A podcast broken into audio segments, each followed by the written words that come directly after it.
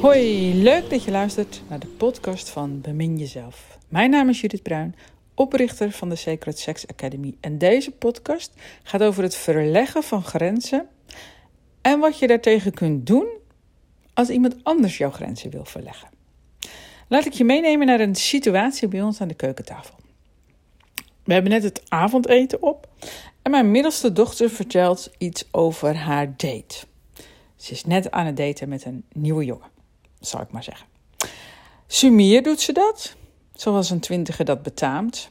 En uh, mijn vriend vraagt belangstellend hoe die heet. Maar dat wil ze nog niet zeggen. Ze wilde gewoon niets over kwijt.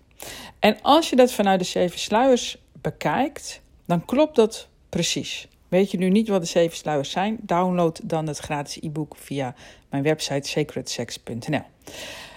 Mijn vriend vraagt daar dus naar, haar uh, bonusvader. En uh, hij krijgt geen antwoord. En dat vindt hij maar gek. Hij snapt gewoon niet dat hij geen antwoord krijgt op een voor hem zo gewone vraag. En toch wil hij meer weten. Dus dan vraagt hij of ze al gezoomd hebben. ja, ik moet er een beetje om lachen, maar het is helemaal niet grappig. Maar komt goed. Dus, um, nou ja, wat gebeurt er dan? Ze kijkt hem heel waarschuwend aan en dan zegt ze: Daar ga ik het echt niet met jou over hebben. En dat steekt toch wel een beetje, kan ik zien. Want uh, hij weet heus wel dat ze niet in zeven sloten tegelijk loopt. Maar hij is ook ja, een beetje bezorgd, maar ook nieuwsgierig. Hij, ja, hij geeft om haar, dus ja, hij wil, hij wil wat dingen weten. Dus het gaat natuurlijk meer over hem dan over haar. Maar goed, om haar toch tot een antwoord te verleiden, uh, schuift, hij zijn, schuift hij zijn glas richting haar bord. Ze zitten bijna naast elkaar. En hij spreekt uh, vanaf dat moment in ons gezin legendarische woorden: Ik ga nu even jouw grenzen verleggen. En wij in drievoud: Wat? En ik schuif mijn stoel achteruit. En uh, mijn tienerdochter zit aan de andere kant naast me. En die kan haar oren niet geloven. Um, dit is dus mijn vriend, de man, de bonusvader. Al negen jaar. Uh, bij elk buurtfeest wordt hij opgehemeld door, door de vrouwen uit mijn omgeving. Dat hij echt de allerliefste van het dorp is. En dat ik voor altijd bij hem uh, moet blijven. Ik heb hem maar twee keer in mijn leven horen schelden.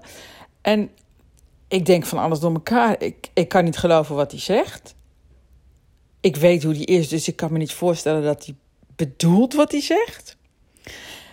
En als zo'n man zo'n opmerking maakt, hoe gaat het dan ooit goed komen tussen ons, denk ik dan? Tussen, tussen man, vrouw, mensheid. Maar goed, hij schrikt nogal van onze reactie. Dus hij uh, begint een beetje terug te krabbelen. Zo van, ja, nou ja, ik wil gewoon weten of die jongen te vertrouwen is. Ja, verdedigt hij zichzelf dus.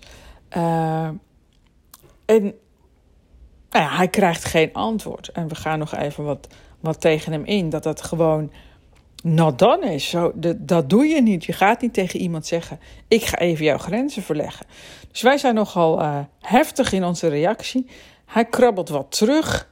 En we komen op dat moment eigenlijk niet echt verder. Uh, dochter vertrekt naar haar date. En ja, zoals het dan gaat. Je ruimt de tafel af en uh, ieder doet weer een beetje zijn eigen ding wat hij die avond wil uh, doen, zeg maar.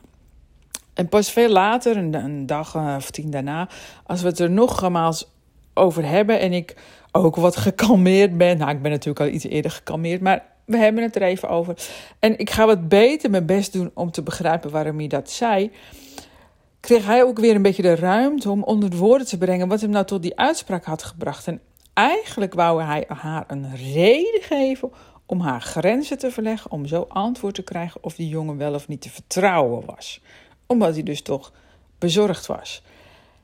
En in plaats van dat hij dus zijn eigen angst onder woorden brengt en als het ware een uh, ruimte laat ontstaan waarin zij wel of niet, want ze mag het nog steeds zelf bepalen, ingaat op zijn vragen.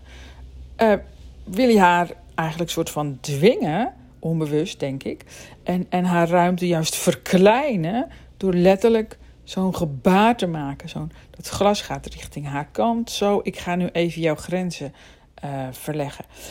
Maar weet je, zeker met jongeren, maar ook met uh, volwassenen, de meest volwassenen luisteren hiernaar, die, die alles nog te ontdekken hebben, um, is dit heel tricky. Je belandt gewoon heel snel in een gebied waar grenzen niet altijd even duidelijk zijn. Ook niet voor hunzelf. En ze kunnen ook nog eens elk moment veranderen. Dus zij is bij gedachte bij de date. Zij moet daar, zeg maar, een soort van sluieren. Hè. Moet niks, maar dat is wat bewust of onbewust gebeurt. Of je slaat stapjes over natuurlijk, dat weet ik ook wel. Kan zij ook heel makkelijk doen natuurlijk. Uh, maar je bent toch steeds aan het voelen, aan het in jezelf onderzoeken. Wil je wel met deze gast verder? Wil je niet verder? Uh, hoe ver ga je? En dan gaan andere mensen ook nog daarna vragen. Dat is helemaal niet de bedoeling uh, aan het begin van een, van een nieuwe relatie, zeg maar. Dat is heel natuurlijk dat ze aangeeft dat ze dat niet met ons wil delen. En het is ook natuurlijk dat hij graag uh, ja, een soort van grip erop wil hebben. Een soort van ja, controle van. Maar dan vanuit bezorgdheid. En, uh, maar zo komt het dus niet over. Dus hij begrijpt onze, onze heftige reactie niet. En, en wij konden hem ook niet goed duidelijk maken dat het voor ons helemaal geen uh, quasi-onschuldige uitspraak is, maar gewoon een serieuze grensoverschrijdende handeling. En dit is precies waarin ze algemeenheid veel vrouwen tegenaan botsen. Dus ook al geef je grenzen aan, ze worden niet automatisch begrepen, laat staan gerespecteerd. En andersom voor mannen geldt dat net zo goed, maar dan meer op het emotionele gebied. Dat is heel erg zwart-wit natuurlijk, maar goed. Dus um, de meeste vrouwen registreren zo'n uitspraak in combinatie met deze lichaamstaal als serieus gevaar. Een man die fysiek dichterbij komt dan dat je wilt en die aangeeft je grenzen te gaan verleggen voor je eigen bestwil. Ja, ja hoor, wie gelooft dat? Um, maar zo is het wel al eeuwenlang gegaan en daar mogen we best wel kritisch naar kijken. Dus niet om te oordelen over wie wat nou weer fout heeft gedaan, maar om te onderzoeken wat het bij je doet. Zodat je veel beter naar je partner kunt verwoorden waar de crux nou zit, waar, wat je pijn doet. En die pijn zit veel dieper dan dat we denken, want vrouwen zijn tot de tweede helft van de vorige eeuw bezit geweest van de mannen.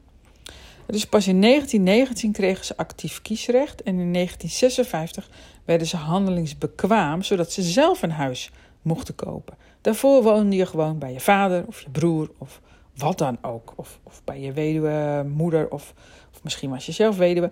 Maar um, dat was best ingewikkeld, zeg maar. Dus, uh, en je voelt onmacht, onrechtvaardigheid.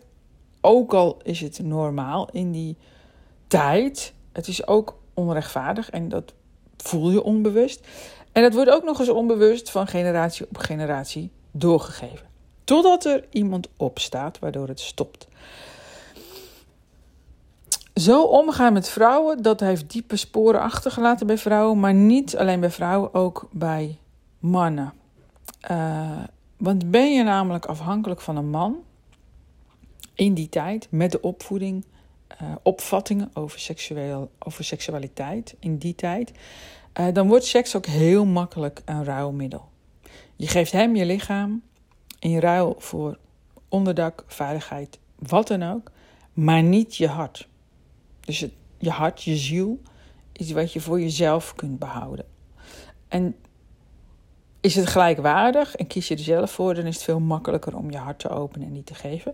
Maar als je in een onmachtssituatie zit, en, uh, en seks wordt een ruilmiddel, uh, dan geef je eigenlijk alleen je lichaam. En dat speelt nog steeds in veel relaties. Het heeft alleen een andere naam gekregen. Het heet nu gunseks. Daar heb ik eerder een podcast over uh, gemaakt. Um, en bij gunseks ga je feitelijk vrijwillig over je eigen grenzen heen. Dat klinkt misschien een beetje hard, maar het gebeurt wel. Omdat je denkt dat je geen keuze hebt. Maar gun, is voor beide partners een doodlopende weg. Want ook mannen kunnen en willen een hartsverbinding voelen. En vrouwen willen en kunnen ook genieten van seksualiteit. Het is een patroon dat je niet gemakkelijk doorbreekt, maar het kan wel. We kunnen het tij keren. door jezelf en elkaar uh, te leren beminnen. Want het is de bedoeling dat mannen eigenlijk een soort van vrouwen uitnodigen om af te dalen in het bekken, omdat ze daar om redenen zijn weggegaan. Daar gaan we het nu niet over hebben. Ehm, en het is ook de bedoeling dat vrouwen, als het ware, uh, vanuit het hart de man penetreren, zodat het hart daar open gaat. Zachtjes natuurlijk, hè? net zoals dat vrouwen ook niet, uh, de meeste vrouwen niet houden van een harde penetratie in hun vagina. Um, tenzij de hartstocht wat, uh, wat oploopt misschien. Um, wil mannen ook niet zomaar uh, emotioneel gepenetreerd worden in hun hart. Dus dat vraagt om wat afstemming. En dat heet het beminnen van elkaar.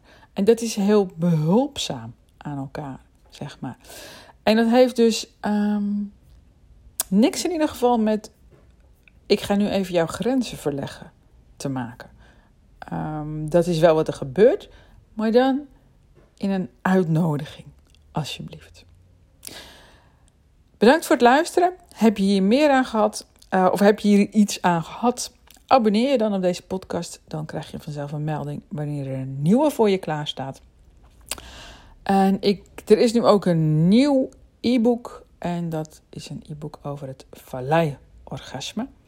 Kun je ook downloaden als je dat interessant vindt. En je kunt abonnee worden op mijn YouTube-kanaal. Heet ook Bemin Jezelf. Bedankt voor het luisteren. Bemin jezelf en bemin elkaar.